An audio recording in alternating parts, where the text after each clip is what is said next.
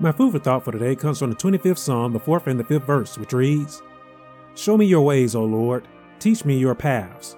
Lead me in your truth and teach me. For you are the God of my salvation. On you I wait all the day. Do you know where you are going? There are so many people that think they know exactly where they are going, but they are quickly going nowhere, and I say to you that they are going nowhere fast. The children of Israel, they wandered in the wilderness for 40 years.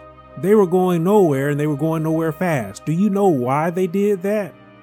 They wandered for those 40 years because they refused to go where God desired to lead them. Do you go where God desires to lead you today? I ask all of you, where are you going? Do you even know what path you're on in life? Many of us, we hope that we are on the pathway to success. Many of us, we hope that we are on the pathway to happiness.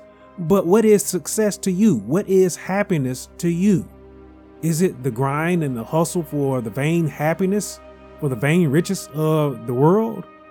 We are more than those that wander the unrewarded path of the world today. The way of God, it is far greater than silver, it is far greater than gold. Do you believe this? I hope that you would. At the end of the pathway of God is glory and righteousness. And I tell you that I much rather walk down the pathway to the eternal promise of glory and righteousness and joy over the pathway of the vain riches of this world.